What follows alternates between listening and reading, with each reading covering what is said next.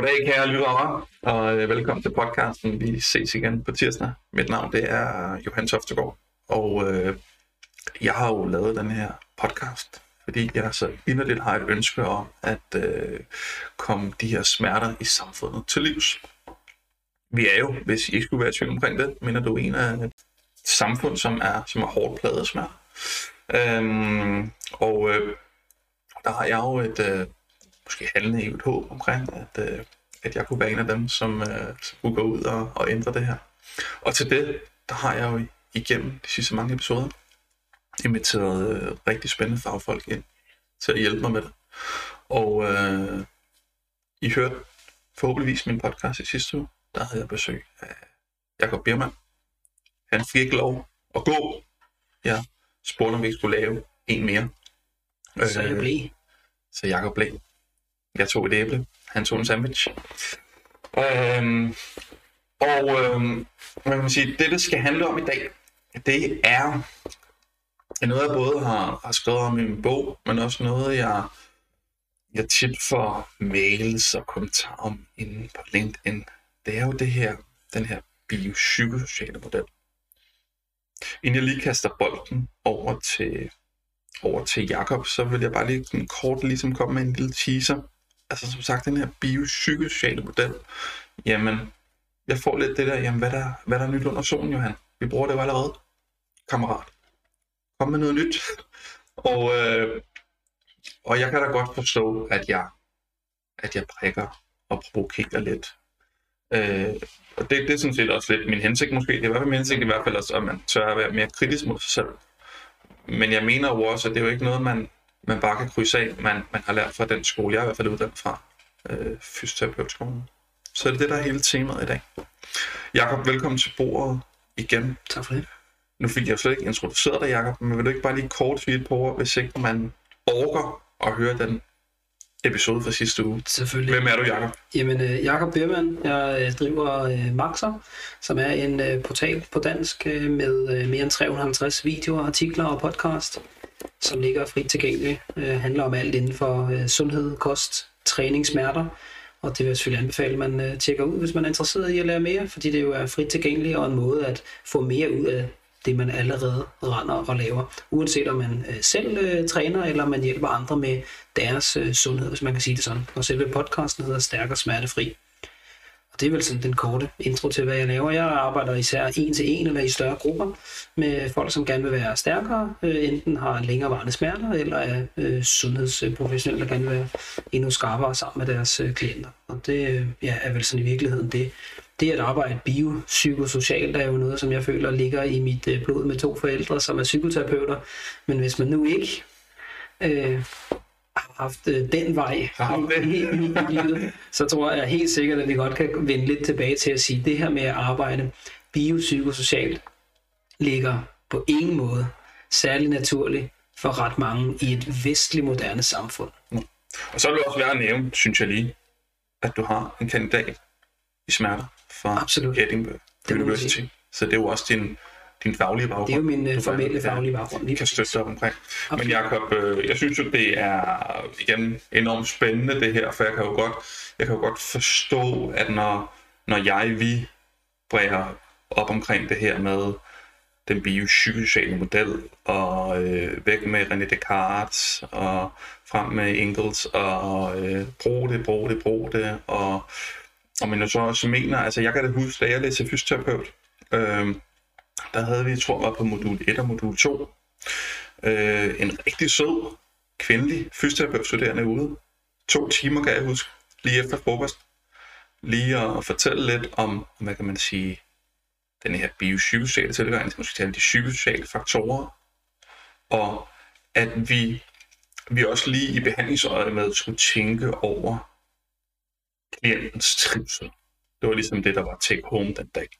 Og så kunne man ligesom på, på, på hvad kan man sige, checkmarke, øh, altså det her, at, at, at, at, så har vi haft den læring.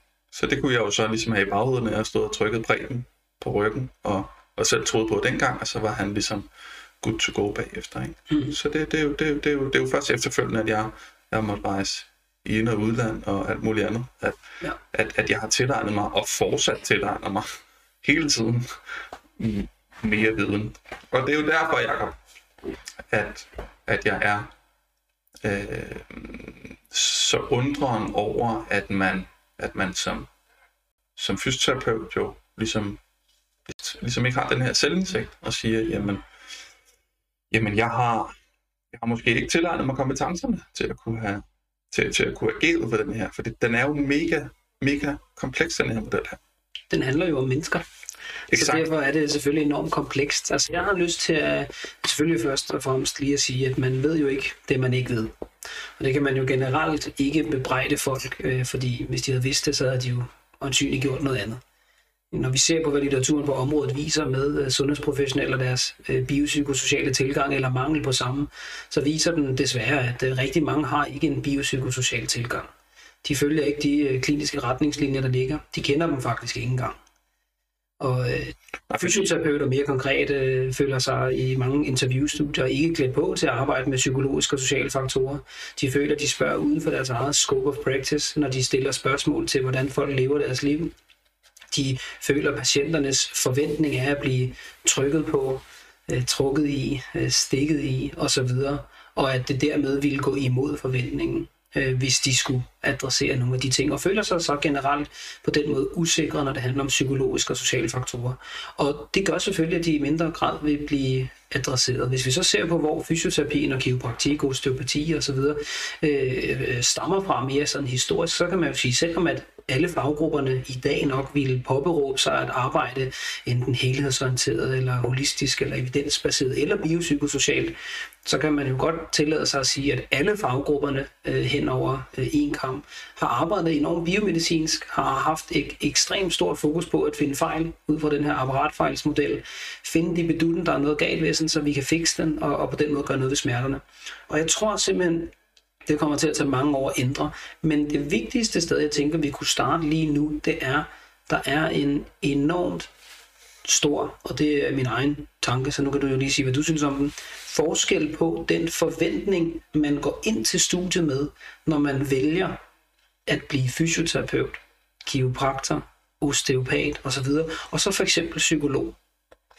Øh. Altså sådan, hvad er det, man forventer, man skal lave? Hvor at min overbevisning, så kan jeg jo spille den tilbage til dig, er, at hvis man bliver, øh, eller gerne vil være, søger ind til fysioterapi, kiropraktik, osteopati osv., så vil man i et eller andet udstræk være interesseret i kroppens anatomi. Man kan godt se lidt på sig selv som sådan en kropsmekaniker. Man er interesseret i muskler og knogler, og måske også noget med øh, træning og bevægelse osv. Og så øh, stopper det måske der, i et eller andet omfang. Og så er du forskellige. Men hvis du gerne vil være psykolog, så er du med al sandsynlighed interesseret i sindet, og i følelser, og i dysfunktionelle forhold og alle mulige ting i vores adfærd, der gør, at vi nogle gange kan vide præcis, hvad vi har brug for, og ikke gøre det. Præcis. Men det betyder jo, at man står så på den anden side som fysioterapeut, og måske faktisk i gåsøjne ikke er interesseret i øh, hverken P eller S, men meget i B. Og omvendt kunne man også sige, at man står måske som psykolog og er ekstremt interesseret i P og S, men ikke i B. Det er selvfølgelig også et problem. Jamen ligesom er, altså, jamen jeg er jo helt enig i, hvad du siger, Jacob, altså havne lidt med dem. jamen altså, hvad er jeg så god til, ikke? Altså, forventningen, uden det skal være min livshistorie, jeg har jo selv lavet med smerten, da jeg søgte på fysioterapeutonen. Øh, og, og, og det var jo også den her bevægerbevejsvej model, for at bruge dine ord, vi ligesom bliver, vi ligesom bliver, bliver skolet i. Og, og hvad vil jeg sige med det? Jamen, jeg kan jo godt, jeg, altså, jeg kan jo godt forstå, at, at, at denne her, den her øh, sige, beskyttelse, man har over for sit, for sit, for sit fagkundskab, efterfølgende, når så man kommer ud. Fordi jeg mødte der også bevares igennem de mange praktikker, som jeg var i. Folk, jeg jo der kom jo og sagde til mig bagefter, jamen jeg får det faktisk bedre af det, du har gjort ved mig. Og ikke forklare, hvad jeg havde gjort. Altså jeg havde, jeg havde trykket lidt hister her. Øh, men, men de fik det jo bedre. Og det var jo ligesom en, en, en bekræftelse af mine, af mine kundskaber. Og så man sige, skal jeg løfte op i helikopteren nu, så kan jeg også godt forstå, at jeg oplever sådan en skillelinje med terapeuter, som, som, som skriver til mig, at, øh, at, at at de kan godt give mig ret i, at den her biopsykosociale model, den, den, den skal bruges, men de har jo haft flere tusind klienter i hænderne igennem de sidste mange år på deres klinikker, og skulle de nu til at, skulle de til at sadle helt om, ikke? Og, men samtidig oplever jeg også en større kritiskhed for særligt de yngre terapeuter, der kommer ud nu, nu til dags, hvor man, hvor man jo langt mere stiler mod, kan man sige, denne her, altså særligt sådan træningsterapien, der ligger i fysioterapien også. Og så kan jeg også, også til at sige, Jacob, det første, der står i klinisk retningslinjen for fysioterapien, det er jo, kan man sige, edukation, altså undervisning, og den her samtaleterapi. Men det er jo lidt tragikomisk.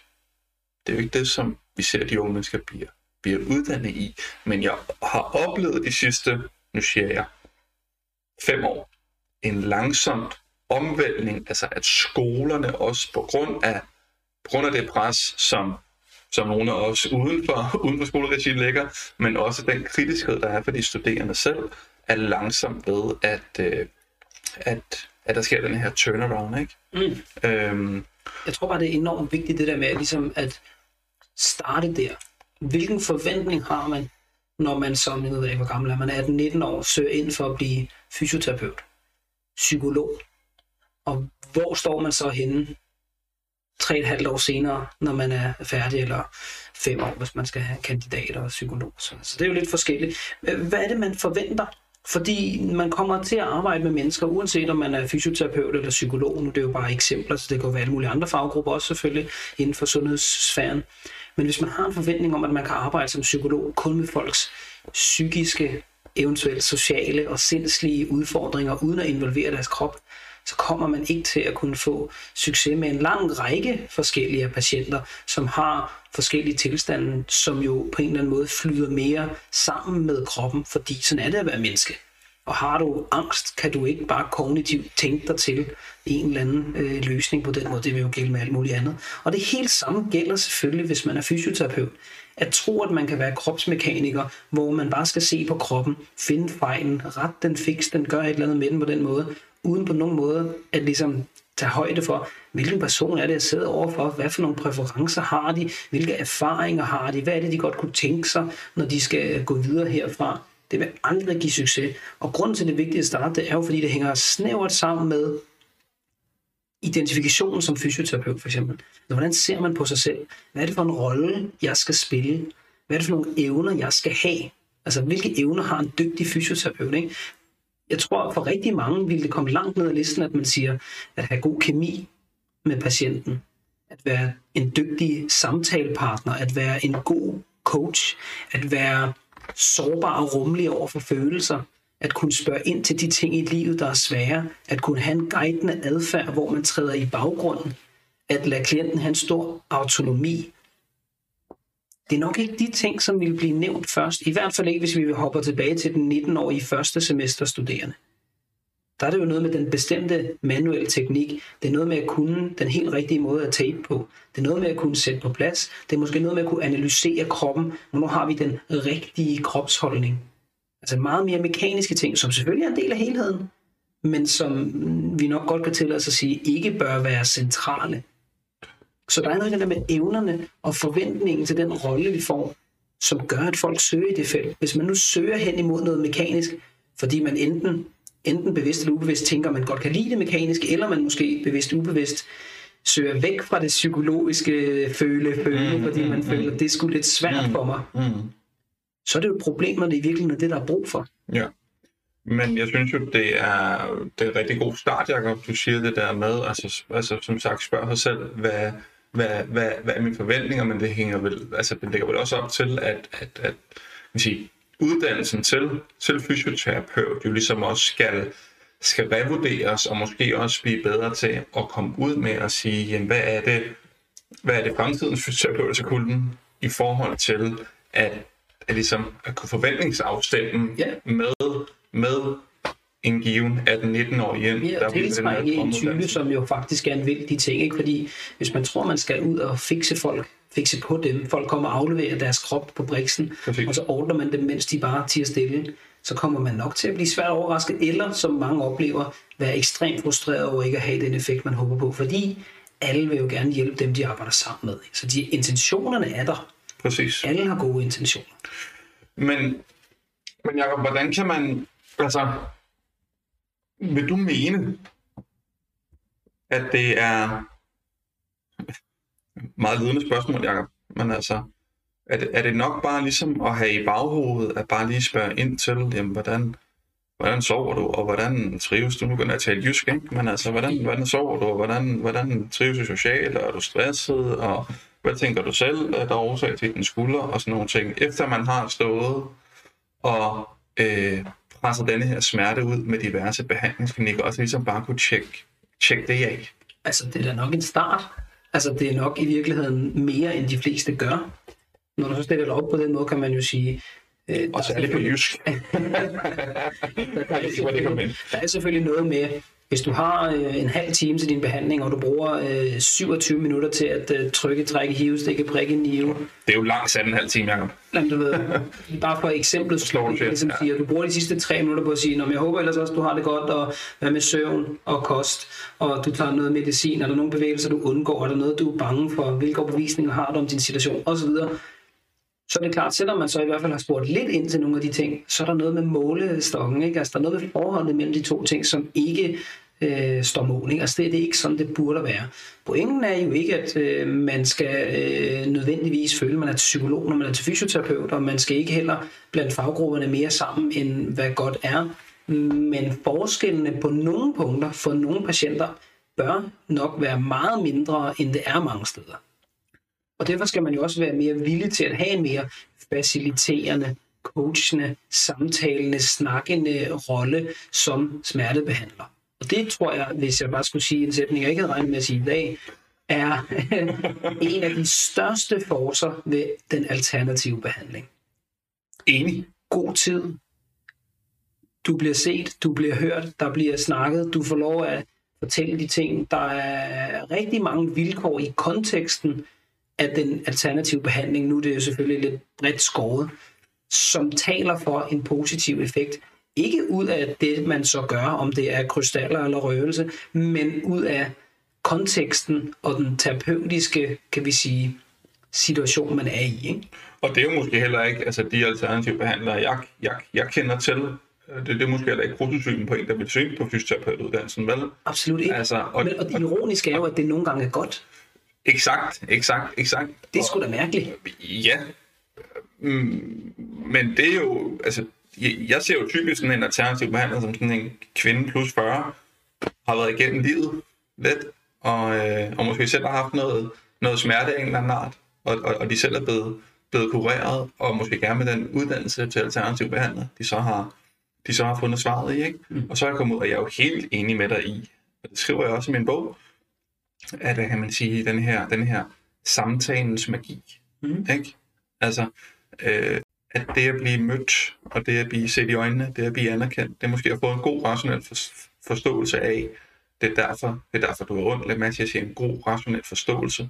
Det er sådan en multifaktuel forståelse. Ikke? Altså sådan, så man kan sige, der, der, der, der er mange grunde til, at vi kunne forestille os, at du oplever den smerte, som du gør. Det kunne være de her fem forskellige, vi er kommet frem til i dag, virker som om, de påvirker det rigtig meget. Enig, nu, nu var jeg kort i den alternative verden, ikke? Der var netop måske forklaret med, at der var, der var, der, der var, der var ubalance øh, et eller andet sted i din krop, og du skulle prøve med de her dråber eller urter, eller... Det er jo ikke så meget anderledes end den forklaring, man kunne få. Øh, Enig. Jamen, det er ikke fordi, det skal handle om alternativ behandling, men der kan jeg henvise til, nej, øhm, vi trykker stop på os selv, Jacob. Hvor kan man, hvor kan man starte, Jacob, hvis man, hvis man jo hvis man jo stadigvæk altså, altså ønsker at dygtiggøre sig inden for, inden for den biopsykosociale kan man sige, tilgang, approach, men man har jo man har erfaring med den her, den her manuel behandlingstilgang, som jeg jo, som jeg jo ser virker. Jeg har masser af kunder i min forretning. Jeg har også en del indganger, og nu er jeg egentlig og tænker over det. Øh, men der er også nogen, jeg, godt, jeg kunne godt tænke mig ligesom at, at komme op på et niveau, hvor jeg også kan begynde at, begynde at tale med dem om det her. Hvor vil du starte? det er jo et svært spørgsmål, fordi der er jo mange steder, man kan være. Ikke? Altså sådan, hvor, hvad, hvad niveau, hvis nu bare kalder. Hvad level er du?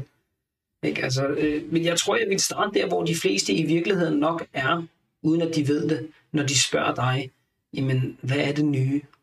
Det der biopsykosocial har vi jo hørt om i mange år, det er trods alt tilbage fra slut 70'erne. Det er på det teoretiske niveau. Og det er nok der, de fleste er. De kender det. Altså, teorien. De har ikke nogen idé om, hvordan det skal udmønte sig i deres praksis. Det ved de bare ikke.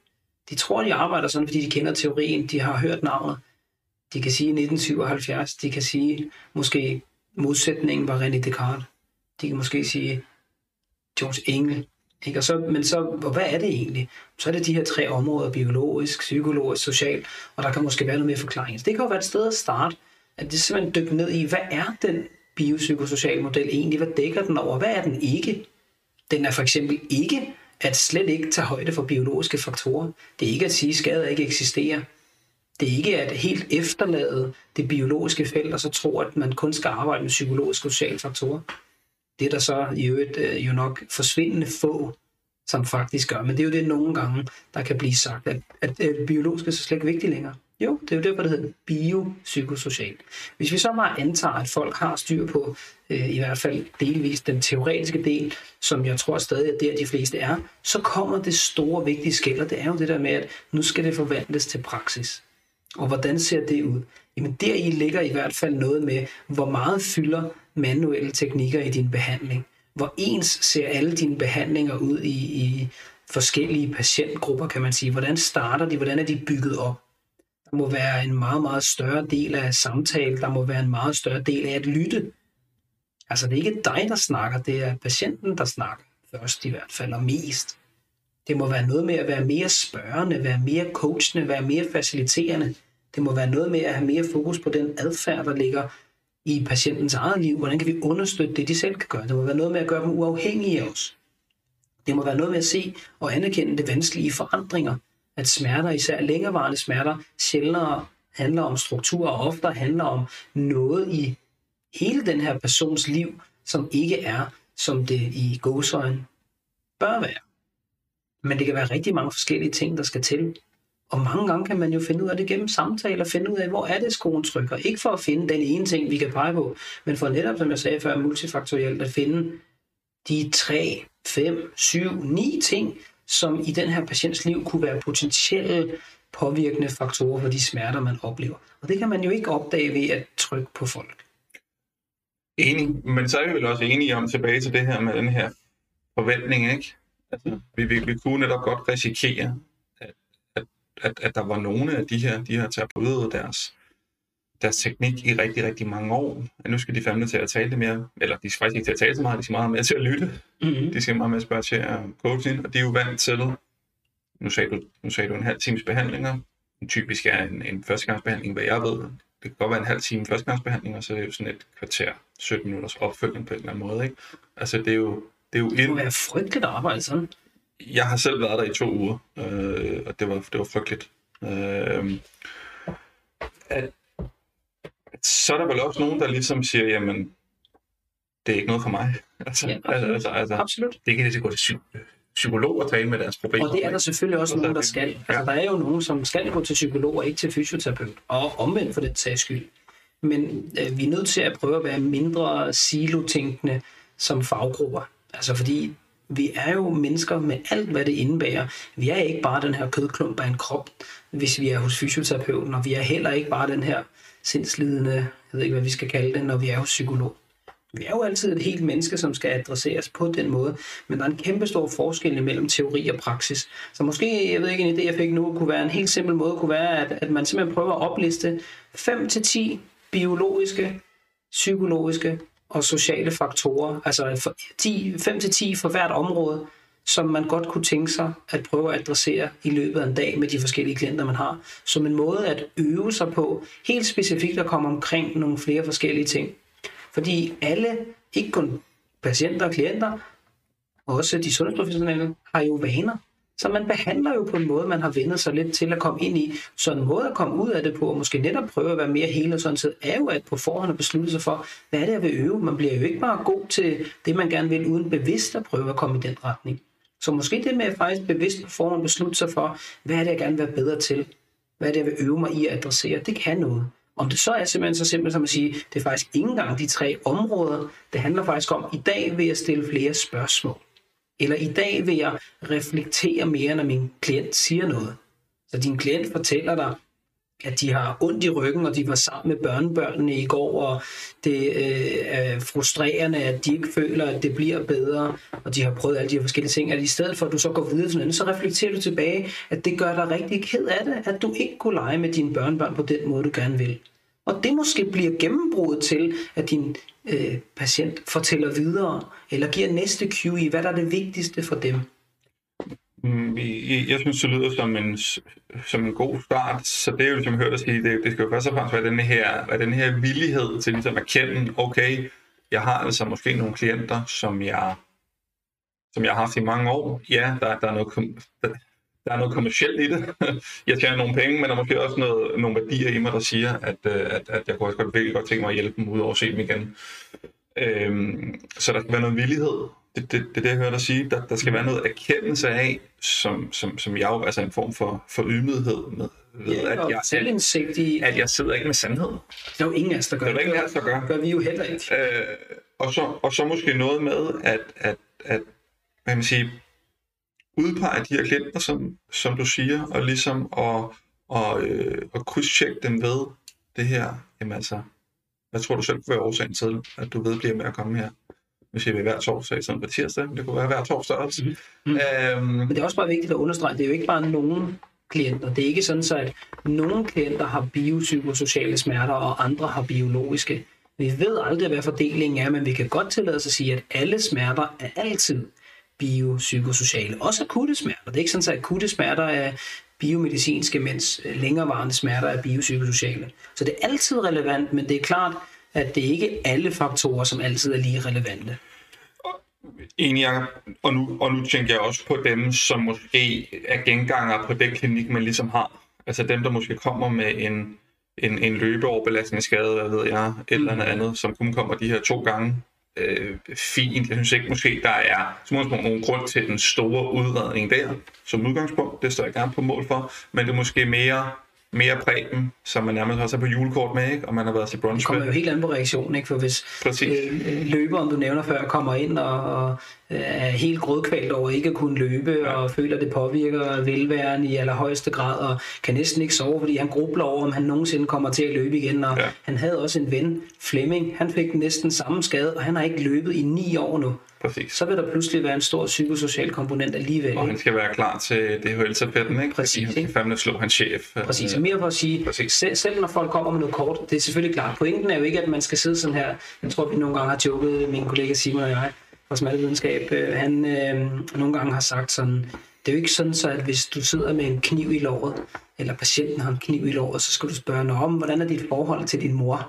altså sådan, så selvfølgelig skal man ikke prøve at at grave efter noget, der ikke er, eller at tildele nogle andre faktorer en større indflydelse, end hvad det er. Det er jo ikke sådan, så at man kan øh, hverken bilde sig smerter ind, eller øh, øh, tvinge dem væk igen øh, ved at, at fokusere på nogle bestemte faktorer. Så det er jo det her med at acceptere, at mennesker er komplekse, og det er altid mange forskellige faktorer, der påvirker os. Og det skal vi selvfølgelig prøve at afspejle i vores behandling ved at adressere det. Og hvis der er en af de ting, vi godt ved om øh, det, vi så kunne kalde nogle af de her svære samtaler, uanset om det så handler om følelser, eller noget sårbart, eller om sex, så viser forskningen, at patienter generelt sætter pris på, at den sundhedsprofessionelle adresserer det, stiller spørgsmålene. At de ikke selv skal bringe det op ud af det blå, at det gør faktisk rigtig ondt, øh, når jeg har sex med min kæreste. Fordi den og den stilling, den spænder i min hofte, og så gør det ondt i ryggen. Så det her med, at, at man måske netop øh, tillader at stille nogle af de svære spørgsmål, tage de svære samtaler, ikke det der, hvor man holder vejret og håber på, at patienten ikke nævner noget omkring øh, et dødsfald, eller hvad det nu kunne være, der påvirker dem, ikke? Jo, men exakt, og, og, og der, der tror jeg også bare, det er vigtigt for mig ligesom at sige, Jacob, at jeg, jeg er jo ikke i tvivl om, at alle alle kunne have gavn af denne her fornøde viden omkring smerte. Der, hvor jeg jo tænker, at måske særligt kunne være, kunne være relevant, hvis nu hvis man sidder derude, vi har en, som, som har været i branchen i, i plus 20 år, og så give sig i kast med det her, så mener jeg måske der, hvor man kunne starte med at prøve det af, det var på dem, man kunne se, der ligesom kom igen, og man måske godt, man måske godt vidste var udfordret særligt, særligt psykosocialt. Og uden vi taler, der var diagnoser indover her. Ja. Men der er det jo også selvfølgelig også vigtigt at kende sin plads, og igen spille hinanden gode, til at vide, hvornår er det, jeg skal. Og det handler jo også om den her terapeutiske alliance, og igen kende sine egne begrænsninger. Hvornår er det, jeg bevæger mig ind på en boldgade? Hvor jeg skal bringe psykologspil. Hvornår kan jeg tillade mig at sige det til klienten? Ja, ja. men at, det er jo allerede der, vi er jo inde på, hvorfor det også kan være svært at arbejde biopsykosocialt, hvis vi bare kalder det sådan. Fordi det er pludselig nogle helt andre evner, man skal have. Det er en helt anden fornemmelse, man skal have, at det at være menneske, at have en samtale med en anden person, at have en fornemmelse for, hvad kan jeg spørge om, hvornår, hvad er det for nogle følelser, den her anden person sidder med nu? Er det bedst, at jeg spørger, eller fortæller, eller reflekterer? At man ikke sidder jo netop på et tidspunkt og kommer til at sige noget, som på den måde for patienten opfattes fuldstændig øh, malplaceret. Det er klart, at pointen fra før er jo ikke, at patienten kommer ind og siger, jeg har ondt i, øh, i ryggen, når jeg er i haven og ordner blomster, og så øh, nærmest råber du øh, som, øh, som sundhedsprofessionel. Hvad så, når du har sex med din kæreste? Gør det så ondt, eller hvad? Ikke? Altså, det er jo ikke det, der er pointen. Ikke? Eller græder du meget, ah, når du er ked af det? Du er ked af det over, at du har ondt. Altså det er jo noget med, at man skal have en fingerspidsfornemmelse for, hvad passer ind, hvornår, men man skal komme omkring nogle af de ting, der er svære, oftere end hvad de fleste, i hvert fald, kan vi sige, fysisk orienterede behandlere kommer til at gøre. Ikke? Præcis. At den type, du, du lige nævnte der, jeg kunne, jeg kunne nærmest kende ham fra mit fysioterapeutstudie. Ikke? Han havde valgt fysioterapeuten, fordi han netop skulle være fysioterapeut på et fodboldhold. Ikke? Ja. Det, er det, det er jo det, som vi alle sammen gerne vil ind med at være med. Faktum er jo, at 95 procent inde på et hospital, ikke? Og arbejder uh, ikke med eliten, men ikke med eliten. Helt almindelige, øh, mennesker med helt almindelige øh, problemer. Det er der ikke noget galt i. Men det er klart, at øh, måden, man behandler det på, er nødt til at være øh, tilpasset til den patientgruppe, man har. Men jeg, med alt det, vi sidder og siger her, altså, der kan jeg da godt, der kan jeg da godt tænke, at det er et et kæmpe bjerg, som man skal til at bestige. At det måske er, det måske for nogen kunne være meget lettere bare at fortsætte den forretning, man har haft, man har haft gavn af, fordi der er jo masser, masser af klienter, der kommer ind, og, og, øh, og øh, fordi i princippet, nu leger jeg lige den her mand her, som, som har, har med klienter, jamen, jeg forstår godt, hvad det er, I siger øh, det der med at høre på folk, det, det, det, det er jeg sgu ikke vant til. Men jeg forstår godt, hvad I siger, men ærligt, så ved jeg ikke, hvor, hvor jeg skal starte. Ikke? I det små. Jeg tror, man skal huske på, ligesom med kost og træning og alt muligt andet, det vi er vant til, er jo det, der er lettest. Fordi alt er evner, og vi opbygger jo evner, mens vi øver det. Ikke? Altså øvelse gør mester, siger vi jo. Og det gælder jo også måden, vi behandler på. Det gælder den måde, vi fører en samtale med andre mennesker på. Det gælder, hvordan vi lytter, og hvordan vi ser dem omkring os. Og derfor skal vi jo øve at, at lytte, at stille spørgsmål, at reflektere, at tage de svære samtaler, uden at gøre dem hverken svære eller akavet. Ikke? Så hvordan starter man med det? Det gør man ved at øve sig helt stille og roligt i det små, og det var måske det, der var pointen med at vælge for eksempel fem faktorer for hvert område, jeg kunne tænke mig at adressere i dag eller i den her uge. Og når man så har øvet sig i at adressere dem, så kan man jo gå videre til nogle andre. Så, så tænk på øh, den her klassiske metafor med, hvordan spiser man en elefant. Det gør man en bid ad gangen på præcis samme måde vil jeg øve det her. Hvad angår det kommercielle fokus, som jeg nogle gange også hører, som du også lidt nævnte det der med, jamen folk kommer jo igen, og det er jo god forretning, og tænk nu, hvis man bruger færre sessioner, det er jo dårlig business. Den vil jeg gerne aflive med det samme. At give god behandling, hvor man ser det menneske, man har foran sig, det er den bedste form for forretning, du kan lave, fordi folk kommer til at anbefale det vidt og bredt, og du kan øh, gå i seng med øh, ro i sjælen, du kan se dig selv i spejlet, velvidende om, at du ikke hverken bevidst eller ubevidst giver, noget folk, giver folk noget, der er hverken mere eller mindre underlødigt. Præcis. Og der er ikke noget på den måde at være bange for. Og hvis man føler sig intimideret over en slags skift, så bare husk på, ligesom med alt andet, start i det små. Jamen, øh, lad det være ordene til i hvert fald den, den, den øh, kan jeg kalde det, ældre, ældre del af, af, af behandlerne derude, Jacob. Så, så står vi også med nogle, med, med nogle nyuddannede, igen af min erfaring, dem jeg taler med, dem der henvender sig til mig, dybt fortvivlet, og siger, Johan, vi er enige med det, du skriver. Vi kan, vi kan godt se det. Vi synes ikke, vi, vi har lært det. Nu står vi her som næsten nyuddannede eller også som, som, som uddannet inden. Så hvilket kursus skal jeg tage? Ja, ikke, hvor du skal, skal jeg tage, Ja. øh, men, øh, men hvor skal jeg også søge arbejde? Jeg, jeg, altså, der er to problemer i det, og det der var så det ene af dem. Så hvis jeg starter med det første problem, sådan som jeg hørte, du sagde det, det er den her usikkerhed, som mange nyuddannede kan have. Og ja, der den, vil jeg nok sige... Den, den her fortvivlelse, Jacob, den her med, at, at de kan jo heller ikke forstå, altså, øh, øh, øh, øh, øh, øh, hvorfor de skal, de, de ligesom skal stå, og så, og så er de i, i huden, og så er de så er de nede i bindevævet, og så er de i musklen, og så er de i knoglen, og...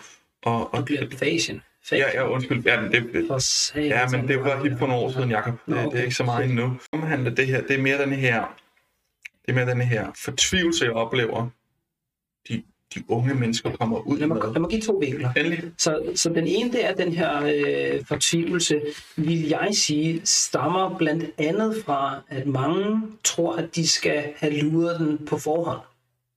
Og der gælder det bare om at være meget, meget nøje. Så hvis du sidder derude som nyuddannet øh, fysioterapeut for eksempel, og lytter på det, vi siger nu, så husk på, når vi starter en behandling, så ved vi ikke, hvad svaret er.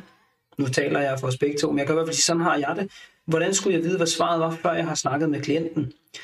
Første samtale hos, hos mig, det er to timer, hvis man kommer med en smerteproblematik. I løbet af de to timer med samtaler, og spørgsmål og refleksioner, hvor vi kommer omkring alle mulige forskellige biologiske, psykologiske og sociale faktorer, der viser sig nogle forskellige ting, som jo vi sammen, altså mig og klienten kommer frem til, mener vi kan påvirke de smerter, de oplever. Der vil jo også være nogle faktorer, som man ikke kan påvirke eller kontrollere. Dem prøver vi at bruge meget, meget lidt energi og tid på. Men igennem samtalen kommer løsningerne og svaret, som jo så hen over de næste øh, dage, uger og sessioner skal afprøves. Men det vil sige, sænk forventningen til, hvad du skal vide, før du møder klienten. Hvis du får noget information om klienten før, skal du selvfølgelig forberede dig på de forskellige øh, diagnoser og hvad du nu ellers har fået af information. Men selv det vil jeg sige er ikke engang sådan super nødvendigt. Men du skal være meget nærværende, lyttende og spørgende, mens du er med klienten, for der vil løsningerne være. Jamen, I virker meget sikre på, hvordan og hvorledes I gør. I, øh, Først og fremmest øh, nej, øh, fordi vi ved ikke på forhånd, hvilken retning det går i. Jeg kan godt have fået, og jeg får generelt relativt ekstensivt materiale om klienterne, før de kommer, have en idé om præcis, hvilken retning jeg skal i med en klient, men så viser det sig allerede øh, efter et kvarter, at det er en helt anden retning. Exakt. Så det er slet ikke til at forudse, og den åbenhed og fleksibilitet øh, kan for rigtig mange give en ro, fordi du jo kan sige, jeg behøver ikke at kende svaret på forhånd. I skal tænke det mere som detektivarbejde, hvor I går turen sammen med jeres patient, hånd i hånd med dem ned ad stien, hvor I stiller et spørgsmål om, øh, jamen, hvordan startede det hele egentlig? Og så forestil dig, at de øh, går med jer hånd i hånd og peger hen og fortæller en historie, øh, som stille og roligt vil give. Det føler det er det vigtigste sted at starte for uroen. Så er den næste øh, jo meget svært, det der med, jamen så, nu har jeg jo været i praktik på nogle forskellige klinikker, og nu er jeg måske blevet arbejde på en klinik, og de siger, at jeg skal gøre sådan, eller de siger, at jeg må ikke gøre sådan og sådan, eller de siger, at jeg har for få behandlinger, som jeg har hørt flere øh, unge øh, fyser sige. Og der må man jo bare sige, du er, sidder i kattepinen. Ikke? Det er pisse svært.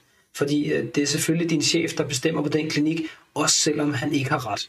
Også selvom at han beder dig om, eller selv giver, eller kollegaerne giver, den ene ikke evidensbaserede behandling efter den anden. Så der er jo groft sagt øh, to muligheder, ser jeg. Du må jo byde ind, hvis du har flere øh, bagefter. Så enten et, så kan du jo øh, spille med og få noget erfaring, og du kan øh, jo enten i sessionerne rent faktisk øh, gøre det, du nu bliver bedt om, eller du kan sige, at du gør det, men du og skrive det i, i ja, som du skal, men at du ligesom vinkler det lidt mere hen imod den retning, du godt øh, kunne tænke dig i, øh, i forløbene. Og den anden er jo selvfølgelig, at øh, du må finde dig et andet sted at arbejde, og det lyder jo som om, det er sådan, det kommer til at være på lang sigt, øh, hvis, hvis det er helt skævt af, hvad du godt kunne tænke dig at lave. Men man kan jo godt tage en fase, hvor man prøver at sluge nogle kameler, få noget erfaring, tilpasse behandlingen lidt, prøve at gå lidt på kompromis med nogle af delene, men måske lægge op til, at man fortæller patienten, hvad vil du egentlig helst? Øh, normalt så giver vi det her øh, tape for den her tilstand, men faktisk er der noget... Du kan selv vælge farven. Der- hvor du selv, men der er faktisk også noget forskning, der viser, at øh, en bestemt form for træning kan være godt. Hvad vil du helst? Sådan så, at hvis patienten siger, jamen, så vil jeg faktisk hellere lave nogle øvelser, eller så vil jeg hellere, så kan du jo i hvert fald altid sige til din chef, at det var ikke dit valg, det var faktisk patienten, som hellere ville det. Ja. En meget, jamen jeg, jeg har ikke mere, øh, øh, ikke, ikke byde ind med ud over en lille sjov historie. Jeg, jeg, jeg havde jo faktisk i de 14 dage, jeg selv var på klinik lige efter en uddannelse, øh, hvor, hvor, hvor jeg jo talte med, med mine klienter, og der var der faktisk kommet en, en sjov klage på mig, at, øh, at der ringede, øh, der ringede Bente ned, kalder vi Bente, jeg kan ikke huske, hvad det var, hun hed, og sagde, at øh, den, den forståelse og, og, og den form for behandling, jeg havde givet, havde faktisk hjulpet ret meget. Hvor skuffet over ikke at blive rørt ved. Mm. Ikke?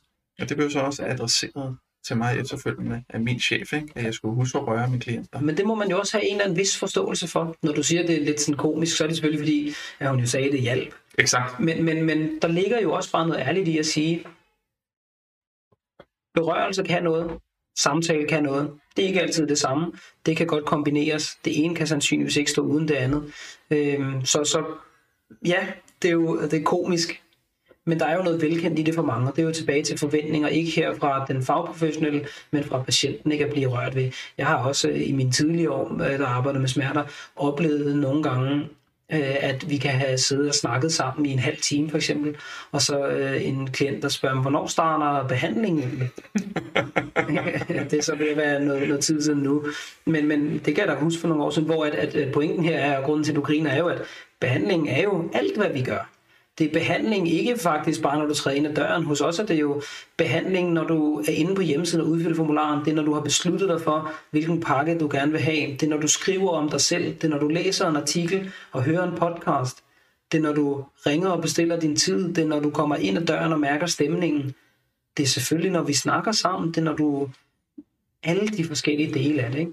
Så behandling, vi, er jo så, vi er jo så sporet af måske, hvad en fysisk behandling skal indeholde. Vi jo ved, at vi har hørt fra vores forældre, hvad de har erfaret har hjulpet dem, ikke? eller rundt om påskebordet med vores onkel og tante, med, med deres zoneterapeut, hvad de ikke kunne. Hvad man altså, vi allerede, altså kan man sige, fordisponeret fra en masse... Vi er oplært i nogle forventninger Præcis. og en forståelse omkring smerte, som selvfølgelig også understøtter, at der bør være en fysisk øh, komponent. Øh, vi sidder jo her i starten af marts 2021 og optager det her, så lige nu er der jo øh, corona-lockdown, og jeg har sessioner online med mange nye klienter, og det fungerer fuldstændig fint. Jamen, Faktisk kan jeg høre på nogle, jeg kan høre på nogle kollegaer, at de faktisk næsten opfatter, at det fungerer bedre. Fordi nu har du en time, hvor du sidder, eller to timer lidt afhængig af, hvor vi er henne i forløbet, hvor du sidder fuldstændig koncentreret og prøver at dykke ned i og reflektere over det her forløb. Hvorfor er du kommet dertil, hvor du er? Hvad er det for nogle ting, vi kan gøre med det? Og der er ingen forventning om hverken berøring, måske en lille forventning om træning, bevægelse, men på en anden måde, end hvis man var sammen. Og det åbner nogle nye døre. Det synes jeg er ret ja, interessant. Men, men, men det, det, og jeg kan kun sige det samme, den, den, den erfaring har jeg og de konsulenter, jeg også bruger. Og, og, og der kommer også et studie frem, jeg kan ikke huske, hvornår det er frem, jeg kan lige lægge op i show notes, der faktisk viser lige så god effekt af, af online behandling. Øh, så det, det tror jeg også kunne være en, være med til at være en game changer. Øh, ja, yes, ligesom på alle mulige andre dele, hvor at arbejdspladser har lært, at mange møder kan nok godt klare sig over Zoom. Du behøver ikke flyve til Zürich. Øh, jamen sådan vil det nok også være med smertebehandling, at man stille og roligt begynder at opdage, at nogle ting kan klares anderledes. Jo, jo, jo, jo. og det kan man sige, krisetider, det vender alting, men det er ikke fordi, Jacob, vi skal sidde og, øh, sidde og gøre os kloge på det. Vi, vi kunne vende mange, øh, mange ting forhold til det, hvad corona gør. Når man, jeg, jeg, jeg, jeg, synes, det er interessant, særligt til de her fortvivlede unge mennesker, at at det er jo noget med at, og, øh, som du siger, bide det i sig. Måske, øh, måske få det bedste ud af det. Ellers så er det jo som sagt, som jeg også oplever, mange gør i disse år. Ligesom vi selv to ligesom har gjort med det, vi har gjort over en overrække, at man kunne prøve at kaste sig selvstændigt ud, ud i det, fordi der er jo, der er jo så mange, der, øh, der lider af smerte, så der øh, der er klienter nok til at stå ud. Og man kan jo også undersøge forskellige klinikker. Selvfølgelig, jo mere man bor i storbyen, jo flere klinikker er der jo at søge ind på, som kan have en forhåbentlig mere hensigtsmæssig strategi, og jo mere man bor i Nørresnede, øh, jo færre er der jo nok at vælge mellem. Der skal intet i Nørresnede. Nej, nu kender jeg ikke lige. Det var lige det bedste bud, jeg havde. Ydre Øvle Bøvlerup. Nej. Øhm, jeg, jeg synes, at øh, jeg, vil sige, jeg håber, dig, der har lyttet med, øh, som jo nok finder denne her podcast særlig interessant, hvis du er, hvis du er sundhedsfaglig person, der har med klienter at gøre, med, øh, med smerter. Øh, den er interessant i forhold til at sige, jamen, hvad enten du, du, du har erfaret, at din manuelle behandling ikke er tilstrækkelig på, på, på, på dele af de klienter, der kommer. Øh, der kom Jakob, synes jeg, med nogle meget konkrete forslag til, hvad du ligesom kunne gøre, altså skrive 5-10 punkter ned, du skulle igennem på, den, på både den bio, psyko og sociale aspekt. Øh, der. Jakob og jeg, vi sidder heller ikke med sandheden, så det er rigtig vigtigt, at vi også siger, at vi øver os ja, hver eneste dag ved hver eneste klient, og det er derfor, at kan jeg tale for mig selv, kan jeg lige se Jacob i øjnene bagefter, så han ikke undervejs. Det er derfor, det er så spændende en rejse at være på, fordi at der er ikke denne her one size fits all model til hver klient. De kommer med hver deres historie. Derfor jeg finder arbejdet utrolig fascinerende. Og så er hvis du som, som, øh, som nyuddannet er fortvivlet, at, at du måske prøver på din måde stadigvæk og med, og med respekt for, for de retningslinjer, du er underlagt, stadigvæk prøver at få det ændret. Øh, eller alternativ er det, at du ligesom må, må gå din egen vej. Øh. Ja, afhængig af, hvordan man selv har det som person, afhængig af, hvordan relationen er til den chef, man har, eller hvordan chefen er, så er det jo fuldt muligt, at man kan udfordre det, eller man kan måske få plads til det, eller man kan lægge op til, at det er okay at spørge patienten, om patienten helst vil have ultralyd eller noget andet. Ikke? Altså, så, Præcis. Og så også, som kan man sige, hele, hele, hele formålet i dag, det var jo også at sige, jamen, jamen den her biopsykosociale tilgang, det er ikke noget, det er ikke noget du, du, du lærer på fysioterapeutskolen. Kun om det teoretiske. Kun om det teoretiske I højere grad burde der jo være meget mere, som der er, så vidt jeg ved på medicin. Meget mere end skuespiller, der bliver inviteret ind. Svære samtaler, der bliver taget, hvor du øver dig i at adressere de forskellige ting og gribe en person, som har det svært. Præcis. Men igen også vil jeg sige, Jacob, altså forhåbentlig de første 50-100 klienter igennem, der har det svært på den måde der. Og, og med, nogle, med nogle terapeuter, der sidder med de samme klienter, så I kan sidde og lære. Det er i hvert fald der, jeg mener, at man først kan sige, at, at, at, at jeg vil mene, at jeg, kan, at jeg behandler ud fra den model i hvert fald. I hvert fald, tusind tak, fordi at øh, du lytter med. Jakob, tusind tak for din tid. Selvfølgelig. Det har været meget, øh, meget brugbart. Godt øhm, og øh, til jer, der lytter med, fortsæt endelig med at skrive forslag, kommentar. Øh, jeg lægger diverse øh, links, både til hvor I kan finde øh, Jakob op i, op i show notes, og også de to studier, jeg har forrædet til.